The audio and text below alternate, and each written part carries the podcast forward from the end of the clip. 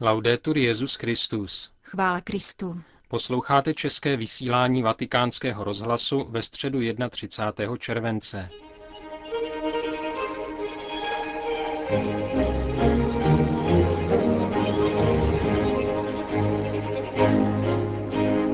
Papež František slavil dnešní památku svatého Ignáce z Loyoli spolu se svými spolubratry v římském kostele Il Gesù.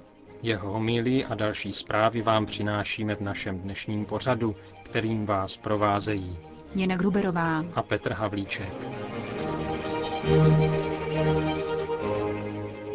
Dnes patří v liturgickém kalendáři místo oslavě svatého Ignáce z Loyoli, zakladatele jezuitského řádu. Papež František, sám člen tohoto řeholního společenství, se rozhodl tento den oslavit se svými spolubratry v Římě.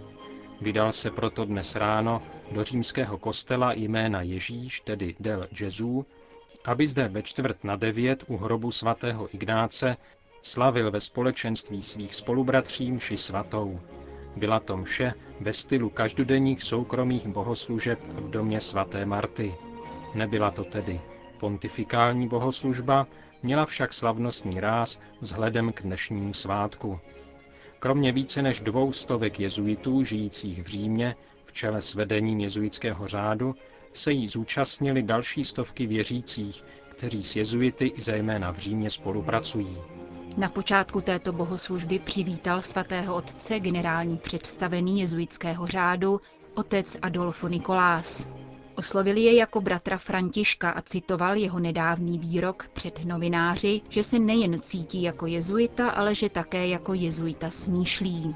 Co to znamená, to papež František naznačil ve své homílii, ve které se zastavil u tří rysů, které mají jezuitu charakterizovat.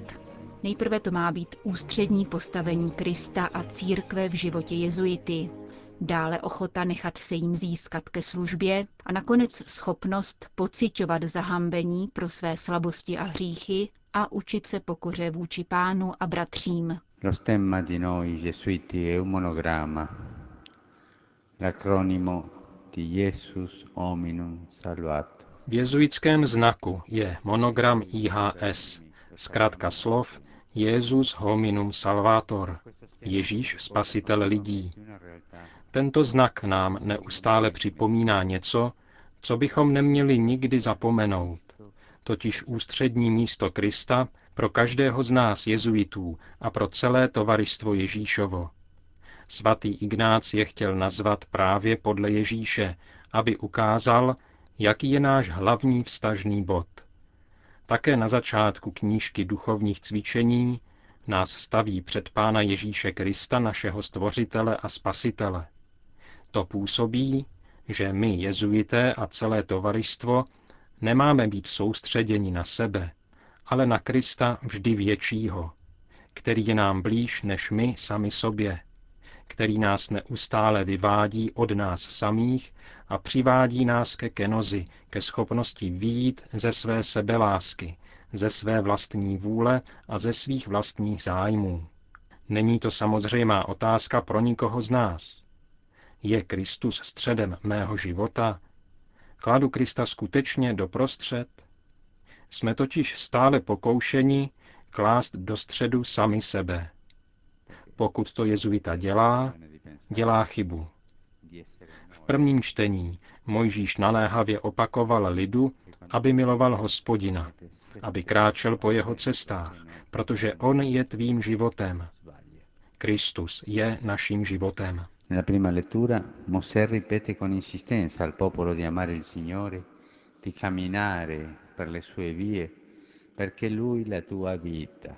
Papež František dále ve své homílii upozornil, že ústřednímu postavení Krista odpovídá také ústřední místo církve.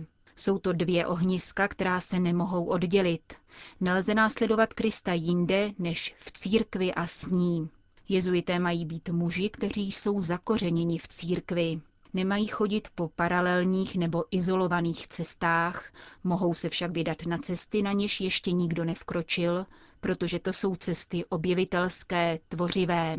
Jen tak je totiž možné dojít na hranice a okraje světa. Guardiamo l'esperienza di San Paolo che è anche l'esperienza di Sant'Ignazio. Podívejme se na zkušenost svatého Pavla, která je podobná zkušenosti svatého Ignáce.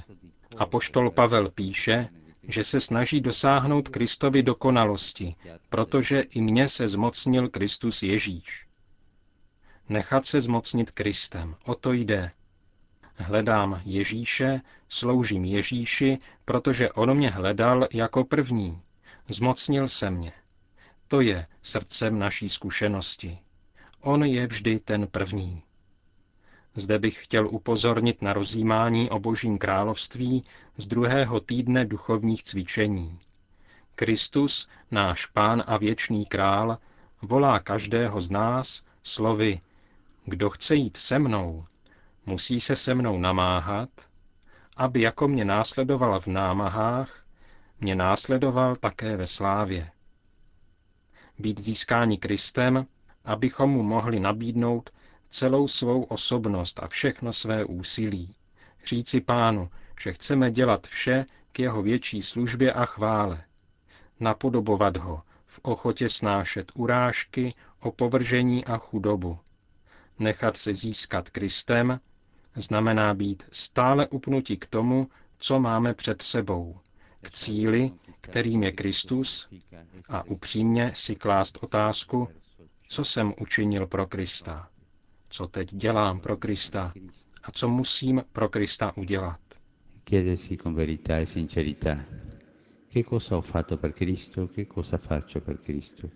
che cosa devo fare per Cristo. Posledním bodem homílie svatého otce byla Ježíšova slova v Evangeliu. Kdo by chtěl svůj život zachránit, ten o něj přijde. Kdo však přijde o život pro mne, zachrání jej. A dále, kdo se stydí za mne a za má slova. Podle papeže Františka nás Ježíš nikdy nevybízí, abychom se styděli za něj. Naopak jej máme následovat vždy s naprostou oddaností a bezmeznou důvěrou. Když se ale zahledíme na Ježíše, jak to svatý Ignác učí v prvním týdnu duchovních cvičení, tedy na Ježíše ukřižovaného, pak pociťujeme to, co je podle svatého otce velmi lidské a zároveň ušlechtilé, totiž zahambení, že nejsme na jeho výši. E Hledíme na Kristovu moudrost a vidíme svou neznalost. Hledíme na jeho všemohoucnost a vidíme svou slabost. Hledíme na jeho spravedlnost a vidíme přitom svou vlastní nespravedlnost. Hledíme na jeho dobrotu a vidíme, jak sami jsme špatní. Prosme o milost tohoto zahambení a tohoto studu. Studu, který pochází z neustálých projevů jeho milosrdenství k nám. Studu, který nám vhání ruměnec do tváře, který nás dokáže uvést do souladu se srdcem Krista, který se pro mne stal hříchem. Toto nás jako jednotlivce i jako tovarištvo vede vždy k pokoře. Jedná se o pokoru, která nám připomíná každý den, že to nejsme my, kdo budujeme Boží království, ale že je to vždy Boží milost, která v nás něco koná. Jde o pokoru, která nás vede, abychom nesloužili sami sobě a svým nápadům, ale sloužili Kristu a jeho církvi. Jako hliněné nádoby, křehké a nedostatečné, ale které obsahují nesmírný poklad, který neseme a ohlašujeme. e V souvislosti s potřebnou pokorou připomenul papež František příklad dvou osobností jezuitského řádu, světce Františka Ksaverského a jednoho z posledních generálních představených Pedra Arupeho. Rád uvažuji nad tím, jak má vypadat závěr života jezuity. Vždycky mi přijdou na mysl dva příklady. Jeden je klasický, je jim svatý František Ksaverský. Na mnoha obrazech je znázorněna scéna jeho smrti, jak vyhlíží Čínu. Na konci života je svatý František naprosto bez ničeho, ale před pánem. A druhým příkladem je otec Arupé. Při posledním rozhovoru v táboře pro uprchlíky řekl, toto vám říkám, jako by to byla má labutí píseň. Modlete se. Modlitba a sjednocení s Ježíšem. To bylo ono téma. A potom nasedl do letadla, přiletěl do Říma, tam ho postihl iktus. A tím začal dlouhý závěr jeho života, který byl velkým příkladem pro všechny. Měli bychom se rádi zamýšlet nad těmito dvěma příklady a prosit o milost, aby závěr našeho života byl takový, jako ten jejich.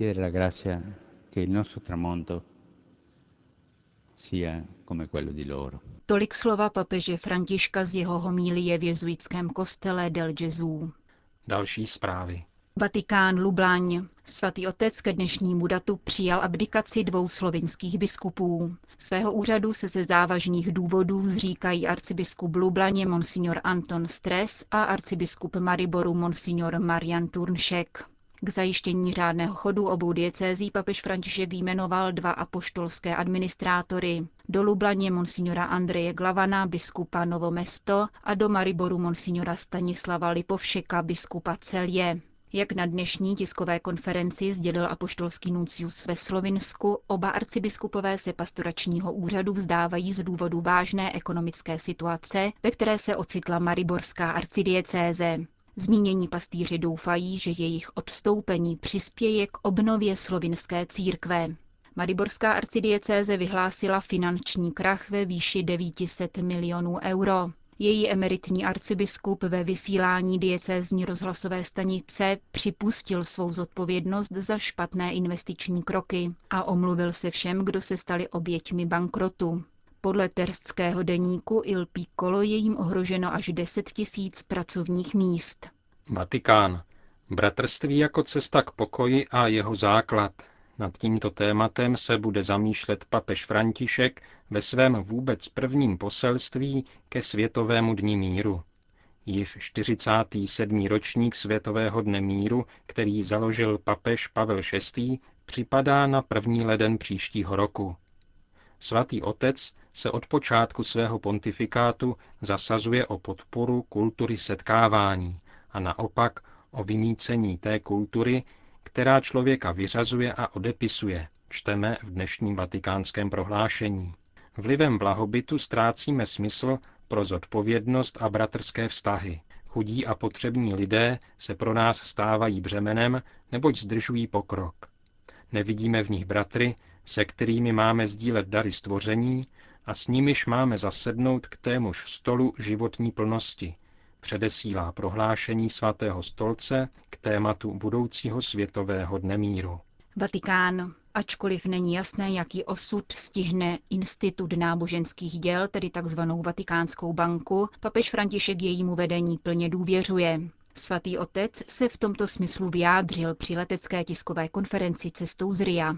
Institut dnes na papežovu pochvalu odpověděl dalším krokem na cestě k větší finanční průhlednosti. Spustil totiž webové stránky v angličtině a italštině, potvrdil jeho ředitel Ernst von Freiberg.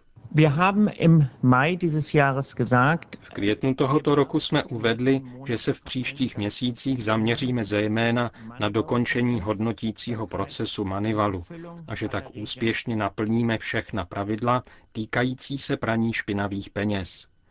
Stránky chtějí informovat naše spolupracovníky, zákazníky, církev a zainteresovanou veřejnost o institutu, jeho cílech a reformě. Představujeme zde své služby a naše vedoucí pracovníky. Dalším krokem bude publikace roční účetní uzávěrky. Tu sice institut zpracovává již mnoho let, avšak letos ji poprvé zveřejní. Uvedl německý právník Ernst von Freiberg, který od letošního února vede Vatikánský peněžní ústav. Konec zpráv.